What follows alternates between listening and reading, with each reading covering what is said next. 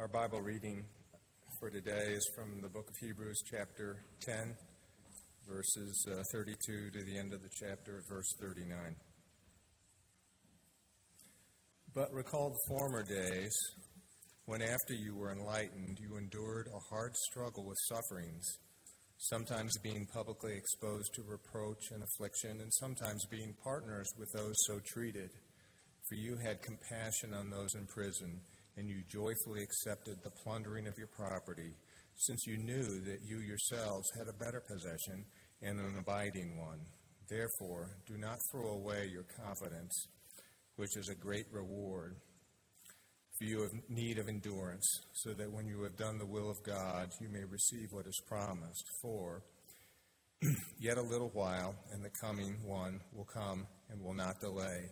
But my righteous one shall live by faith and if he shrinks back, my soul has no pleasure in him. But we are not those who shrink back and are destroyed, but of those who have faith and persevere and preserve their souls.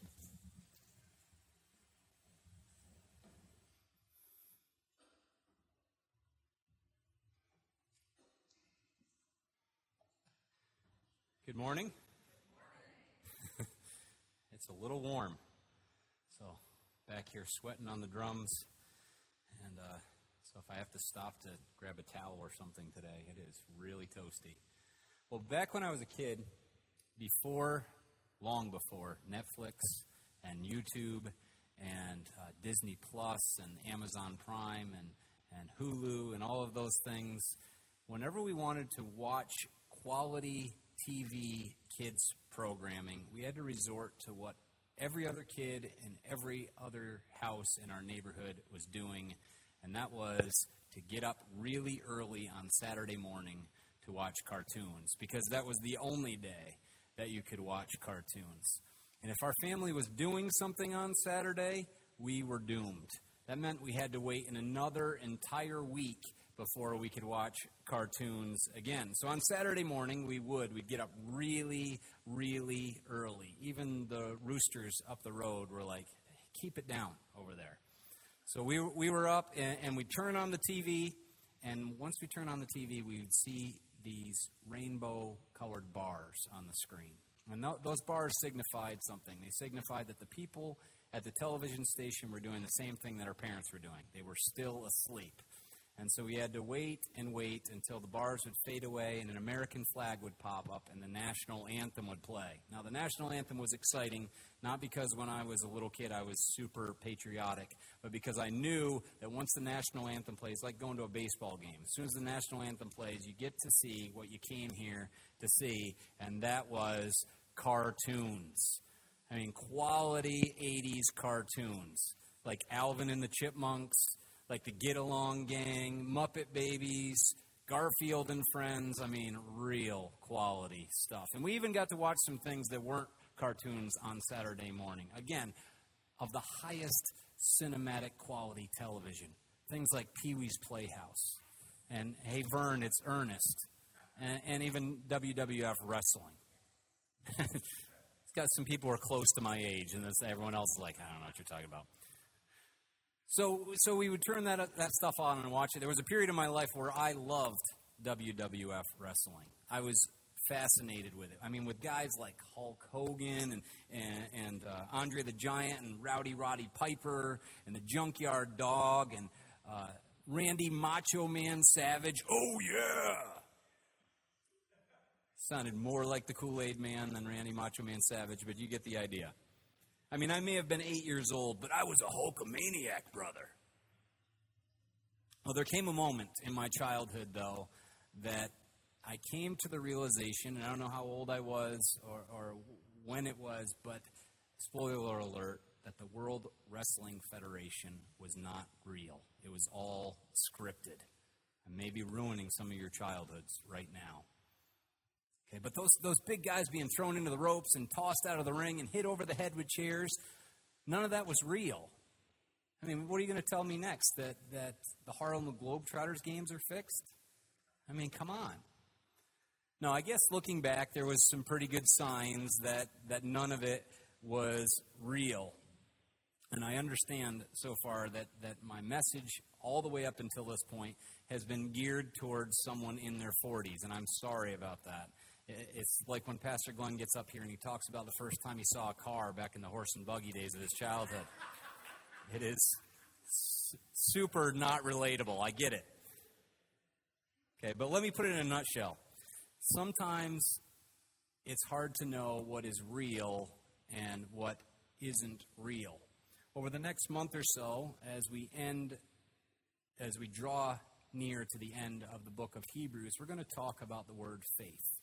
We're going to talk about our faith, and we're going to talk about the faith of many biblical characters, people who lived in biblical times and what their faith looked like. And we're, we're going to define faith as we go into next week, and I won't steal Pastor Glenn's sermon, but the first verse of chapter 11, which we call the faith chapter, gives us a great and maybe the best definition of what faith is. And again, I said I would save that for next week, but generally, this is it. Faith has to do with assurance and certainty. So faith is not wishing something to be true, but faith is knowing that something is true and having complete certainty that something is true based on our strong conviction, and listen to this, based on our experience and based on evidence. Okay, so our faith in God is not like the song, well, we just got to have faith. Yeah, there's no evidence of it, but just, just believe. No, it's, it's based on evidence. We know it to be true because we see it to be true. And as we said a minute ago, sometimes it's hard to know what is real and what is not real. And this morning, I'm not going to be talking about a question of uh, the object of our faith being real. Because we're going to start with the presumption this morning that God and Jesus and the stories of the Bible, the fact that Jesus died and he rose again, all of that stuff is true. Okay, and it's true based on the previous nine chapters that we've talked about in Hebrews, the other 65 books of the Bible, as well as thousands of years of witnesses who have experienced the grace of God. Okay, so we're going to start with the fact that, that the object our faith is real. But the question this morning is is your faith real? Okay, and so that's what we're going to talk about today. There are many evidences that we could focus on when we when we talk about is our faith real. But this morning, as we look at the end of Hebrews 10, we're going to just focus on four evidences. And I want you, as, as we look at our passage today, to do something with me. And that is, I want you to look at your own heart. Okay, and I want you to examine your own heart. And I want all of us to realize that none of us are, are beyond the place where we need to say, hey, I need to make some changes in my life. Okay, so can we do that together this morning? Look at our own hearts and say, where do I need to examine to see if my faith in its actions, in my attitudes, all that stuff really looks like real faith? How, how real does my faith look when other people look at me? How real does my faith look when I gaze into the mirror and I, I look at myself? And how real ultimately does my faith look to God? Okay, so that's what we're going to talk about today. And I'm not suggesting that you do some things so that other people would look at you and say, now there's a good Christian. Okay, that, that's not what I'm suggesting. What I'm suggesting is when you do have real faith, there will be certain things that are absolutely true in your life. You will live and act and think and have an attitude of a person who is a person of real faith there are certain distinguishable qualities of a person of faith that should look different than people who don't have faith. After all, if we look the same as everyone does in the world, then what are we doing here? Okay, so we should look different. Now, even though we're only focusing on four evidences today in the verses leading up to our passage, the rest of chapter 10, uh, there are many other evidences of a person of faith given as well, which Pastor Glenn talked about over the last several weeks. Things like uh, public confession of faith and a clear conscience, and good works, and, and holy living, and regular corporate worship. Now, now, none of those things, or the four evidences that we're going to talk about today, save us from our sins. Okay, but they all are proof that we have been saved of our sins. Okay, does that make sense? So once we have Jesus in our life, once we have come to the saving knowledge of Him, then there will be a change, and, and we will have uh, real, meaningful, measurable, life changing, hope inducing faith in our lives. So let's look at that passage together, and let's each of us look at that question Is your faith real? Okay, two things that I'd like you to have open throughout the message this morning. The first is your Bible.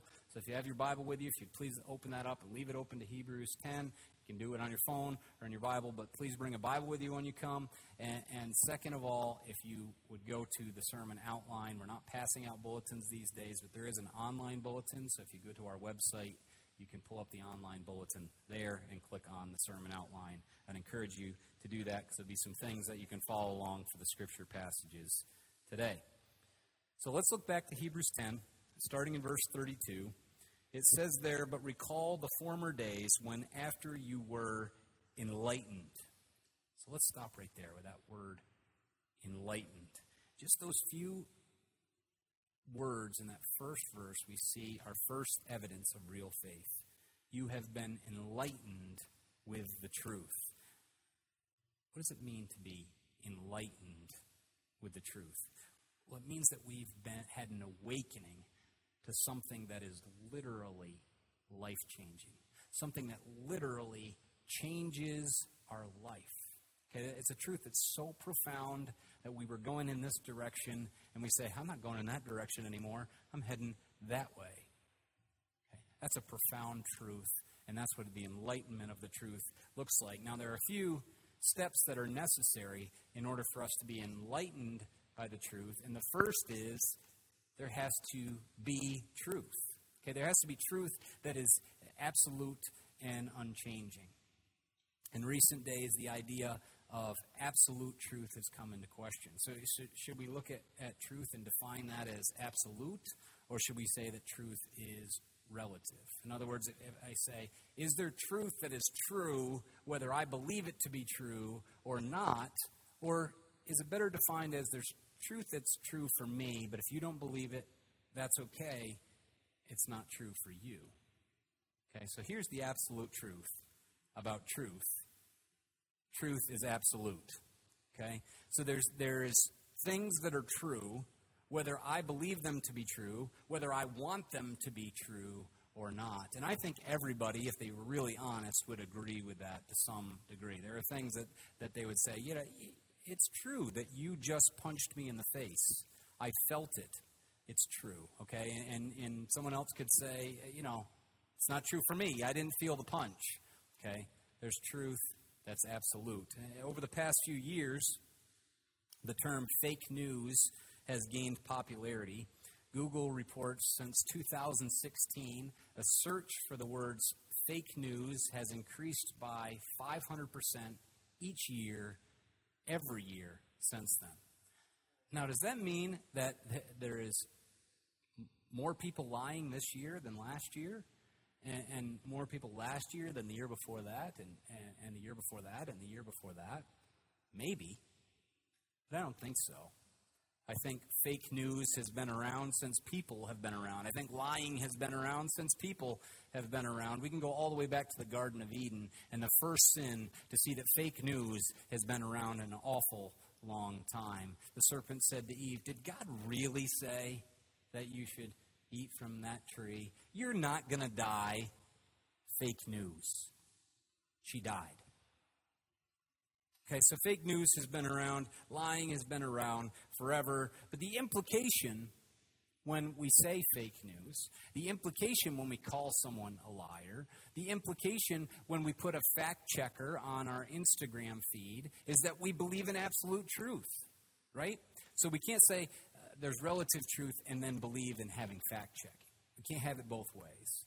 Okay, so there is absolute truth. Certain things are true, whether we believe them to be true. We can, we can believe all day long in something that is fake. That doesn't make it true. Sorry, WWE fans. Okay? And, and we can call truth fake news all day long. But that doesn't change the fact that it is true.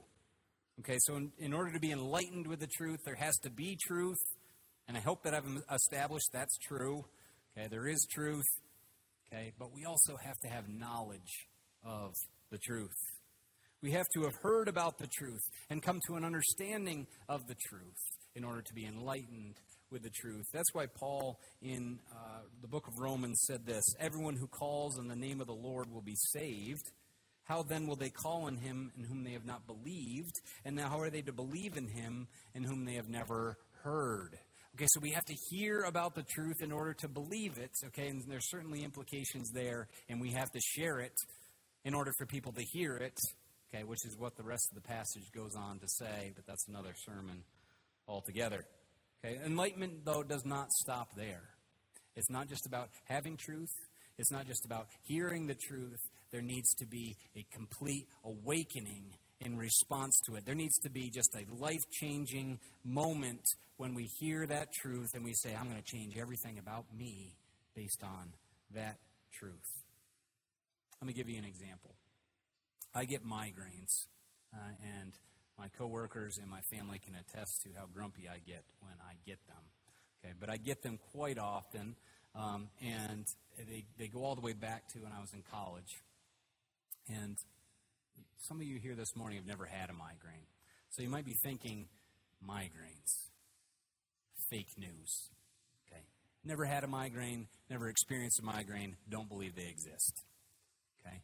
But for those of you who had, have had a migraine and, and have felt that debilitating pain, you know the absolute truth is migraines are real. Now, for me, I started to get migraines after I had a really serious concussion. I met with some doctors at that time, and I met with some specialists, and one of them said to me, you know, the best thing you can do for these migraines is to stay proactive. When you start to feel a headache coming on, take this medicine. And she gave me some medicine. Said, take this before it gets to a migraine. Now, that was truth that she gave me, okay? But it wasn't life changing until I followed what she said, until I opened the, the bottle when I first got that headache and I, I took some of that medicine. And all of a sudden, I realized I was having some migraine free days. I was going from six migraines a week to one migraine a week to, to one migraine every other week. And I, it was life changing for me to, to follow that truth. Here's the point it's not enough to know that there is truth. It's not enough to have knowledge of the truth. There needs to be an awakening. The light bulb needs to go on. And that's true with our faith as well. Listen to what Paul says in Ephesians 1 17 through 19. I put that on your outline. The God of our Lord Jesus Christ, the Father of glory, may give you the spirit of wisdom and revelation in the knowledge of Him, having the eyes of your hearts enlightened, that you may know what is the hope to which He has called you do you hear that word enlightened in that verse? It's more than a knowledge of Him, it's an opening of our heart, it's an awakening of our heart, it's an enlightenment of our heart toward Him that is the evidence of our faith. Now, there has to be truth. We have to have knowledge of the gospel message that Jesus died and that he rose again, but it has to go beyond just knowledge of it. After all, the demons even believe that. Okay, but a life change happens. We are awakened to just how profound that is that Jesus died for us, that God sent his son for us. Now, when I see somebody who has that enlightenment, who is headed in, in one direction and hears that truth and turns completely and goes in the opposite direction, I see evidence of real faith. So examine your heart this morning. Is that true of you? Is your faith real? Have you been enlightened with the truth? Look back again to Hebrews 10, verse 32. It says there, after you were enlightened, you endured a hard struggle with sufferings, sometimes being publicly exposed to reproach and affliction, joyfully accepting the plundering of your property, since you knew that you yourselves had a better possession and an abiding one. So we see in those verses the second evidence of real faith. You have struggled for your faith. I'm thankful that we currently live in a time and a place where we're not openly jailed and, and beat and persecuted for our faith, but we shouldn't be surprised when struggles come our way because of our belief in Jesus. In fact, we should be surprised when they don't. Why? Because Jesus said that they would. Jesus said, In this world you will have trouble if you're my follower.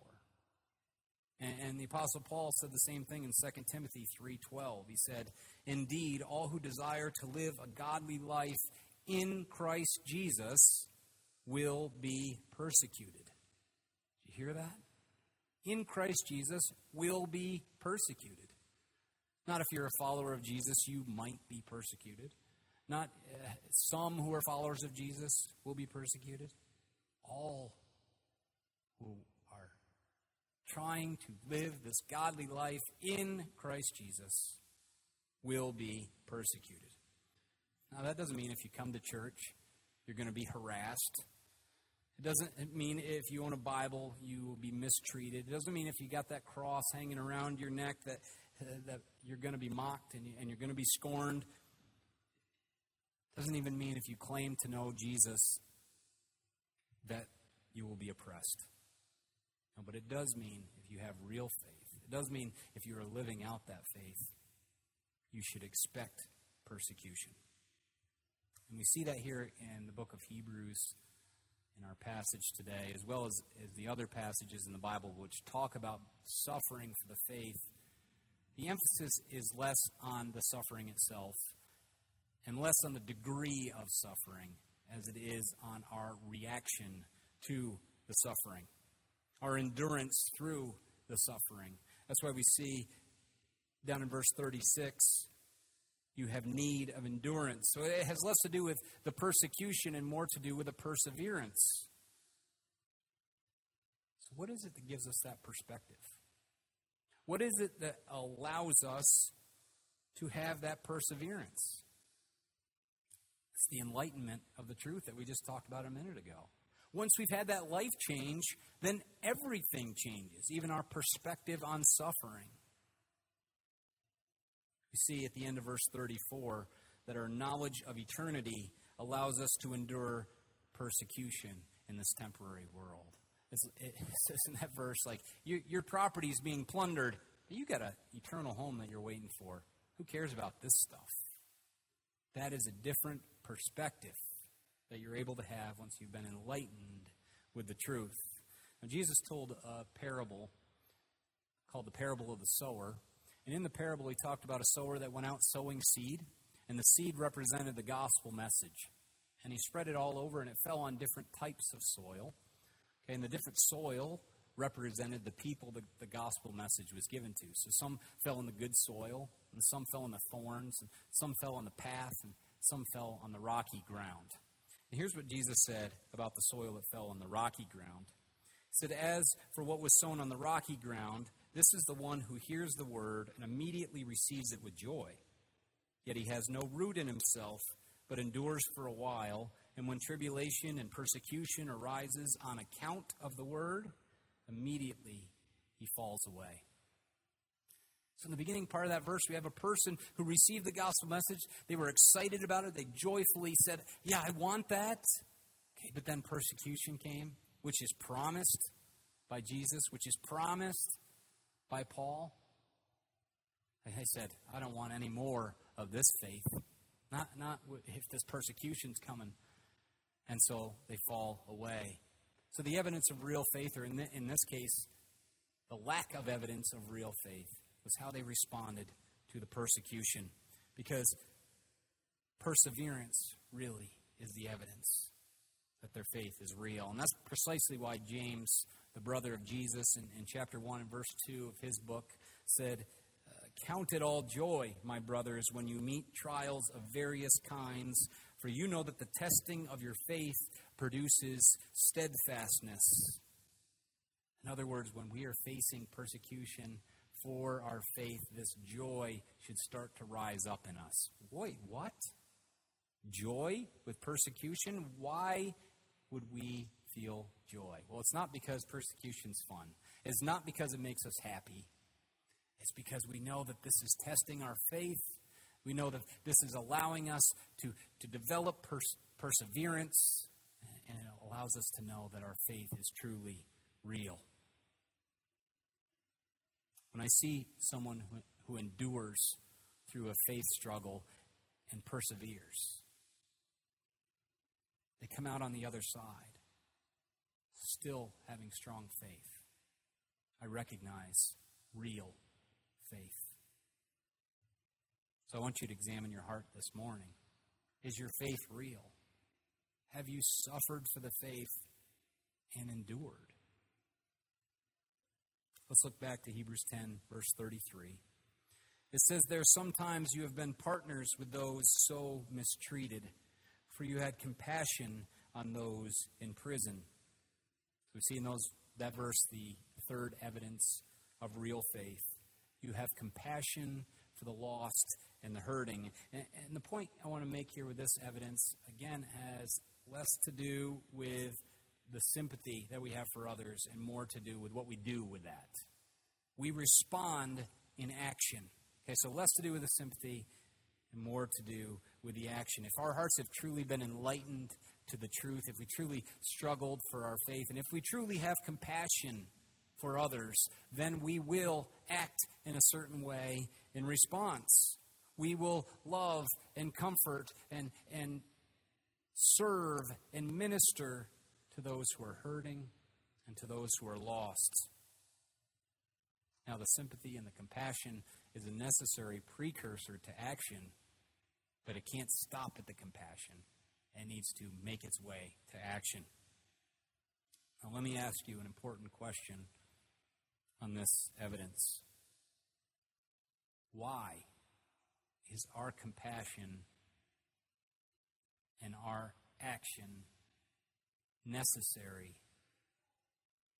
towards others in our relationship with God? Why can't this just be between God and me? I mean, it's my faith in Him. Why can't it just be the two of us? What, it, what does someone else's sufferings have to do with my faith in God? And what, what do other people in general have to do with my faith in God? Listen to the answer to that question in 2 Corinthians 1. Blessed be the God and Father of our Lord Jesus Christ, the Father of mercies and God of all comfort, who comforts us in all our affliction, so that we may be able to comfort those who are in any affliction with the comfort with which we ourselves are comforted by God. So as we share abundantly in Christ's sufferings, so through Christ we may share abundantly in comfort too. So this is the point. If our faith is real, we will not only have very real suffering, we will also experience very real comfort from our compassionate God. And again, if our faith is real, then we will pass that comfort and that compassion that we've received from God on to others. Okay, we will serve others because we've been served by God. We will love others because we've been loved by God. We will minister to others because God has ministered to us. We will show grace to others because God has shown grace to us. We will be merciful to others because of God's great mercy to us. Here's where I'd like you to examine your heart this morning. Are you looking for opportunities to serve others, to comfort others, to minister to others? That can't be something that we just leave for everyone else to do.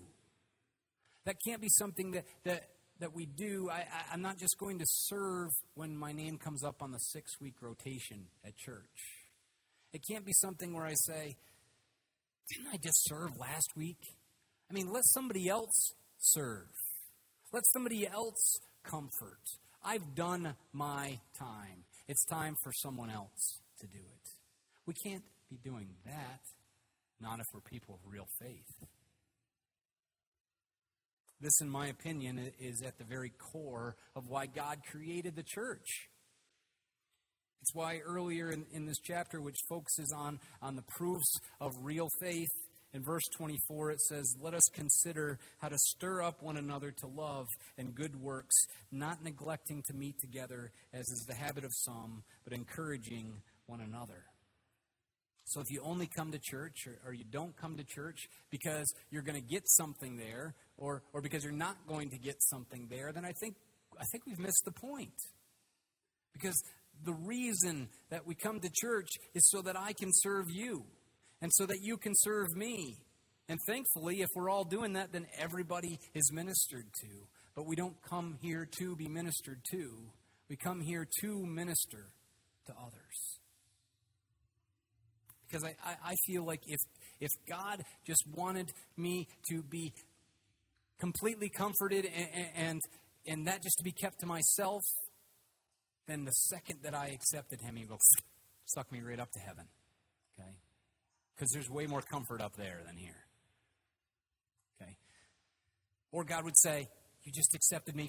I'm going to pull you over here into isolation so that you never have to face any problems in this world. No suffering, no persecution. Okay? Just me and you. And that would be good. Just me and God, that'd be good. That's not God's plan. His plan is better because He said, you know, Travis, you need these guys. That's where you're going to get the real comfort. You're going to be together with them, and you're going to be able to minister to them. And He's saying the same thing to you because that's a, that's a person of real faith. I'm going to look for ways to serve others. When I see someone who has compassion for others, who joyfully serves because they have been comforted by God, I see evidence of real faith. So examine your heart today. Is your faith real? Do you have compassion for the lost and for the hurting? And do you, out of joy, look for ways to serve others, to serve God's church? Look back one last time to Hebrews 10, verse 35. It says there, Do not throw away your confidence, which has a great reward, for you have need of endurance, so that when you have done the will of God, you may receive what is promised. So we see in those verses the fourth evidence of real faith this morning. You have conviction for the will of God. So as we wrap up this chapter 10 and, we see this final proof of faith being real, have to re- recognize that it's more than just a decision. It's more than a profession that we made, maybe uh, at Sunday school or at VBS or at an Easter service or at a Christian camp or beside our bed with our parents or with our pastor. It needs to be more than just a decision, it is dedication to God and His will always. Real faith is seen through dedication. When Jesus gave his Sermon on the Mount, he made that very clear in Matthew 7, verse 21. He said, Not everyone who says to me, Lord, Lord, will enter the kingdom of heaven, but only the one who does the will of my Father who is in heaven. Now, concerning the will of God, we could talk about this for a long time. I'm going to try to be very succinct just because we're running out of time this morning. The will of God, in most cases, has less to do with uh, a decision that we're making concerning what job we should take, or, or what school we should attend, or what person we should date, or what ministry we should serve in. Although certainly God's will has implications for all of those decisions. But God's will has to do with living a holy and godly life in every decision that we make. If the decision matter of factly means we won't live a holy life, then we don't do that. But if we can live a holy life in those decisions, that's okay. Okay, so there's going to come times where you come to a fork in the road and the decision is clear. Okay, over here is sinfulness, and over here is godliness. Okay, and the decision's clear. I, I can go towards infidelity and, and adultery and pornography, or I can go towards holiness. Decision's clear. Okay, it may not be easy, but it's clear. And then there are other times we're going to come to another fork in the road and we say, hey, should I take this job or that job? You know, should I send my kids to public school or, or homeschool them?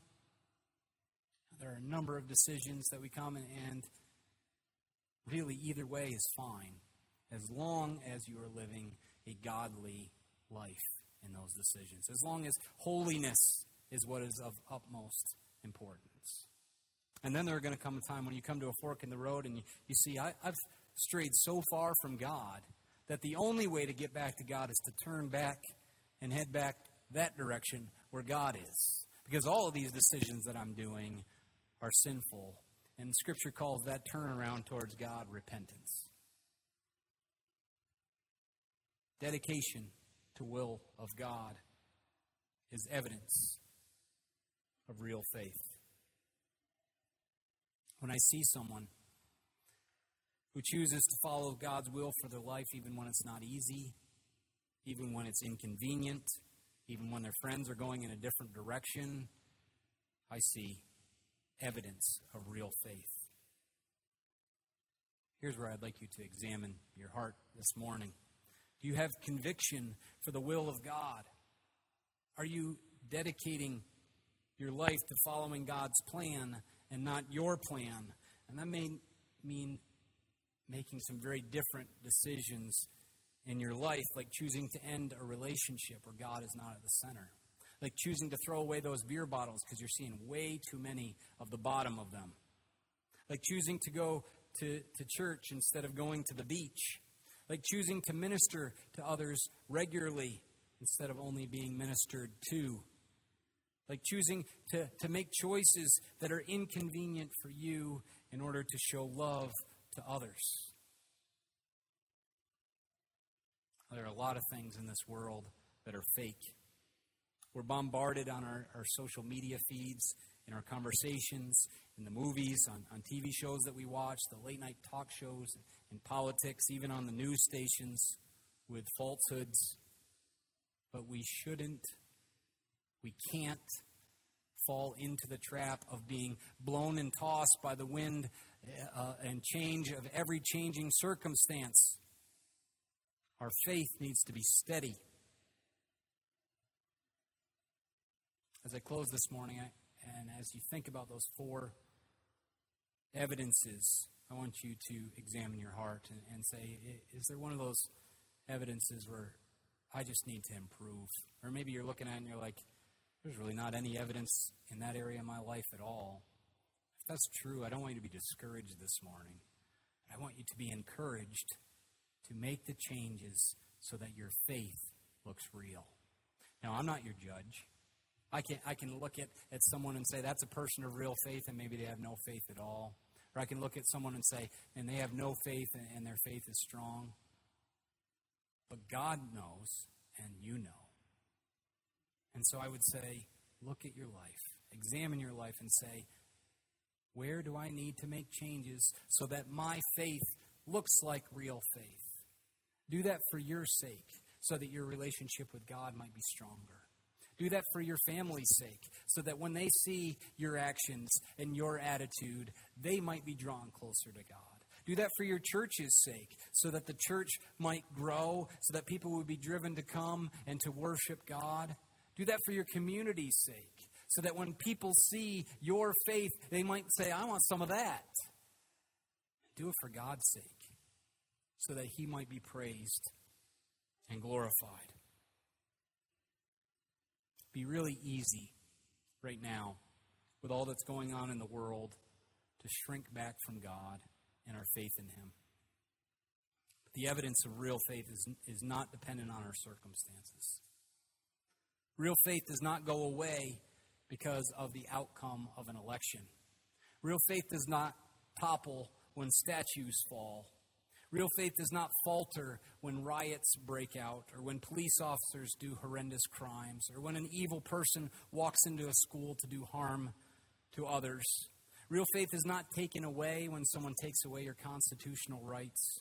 Real faith does not die when a virus spreads, or when our loved ones get sick, or even when physical death is at our door. Real faith is not changed or affected when you disagree with people in your community or with people at your church. Real faith perseveres, real faith endures. This is how our passage ends this morning. We are not of those who shrink back and are destroyed, but of those who have faith and preserve our souls. Examine your heart today. Do you look like a person of real faith?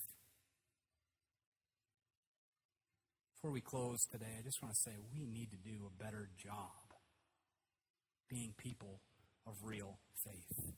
And when I say we, I mean we. I mean me and you.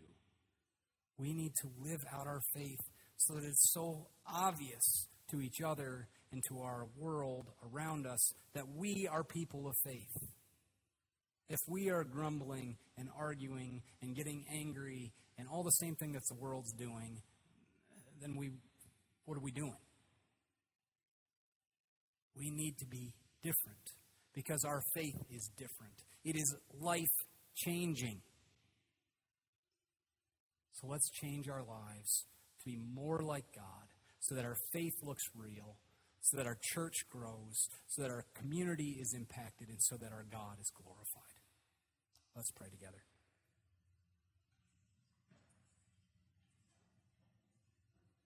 God, we want to be people of real faith. We don't want to just go through the motions. We don't want to fall into complacency.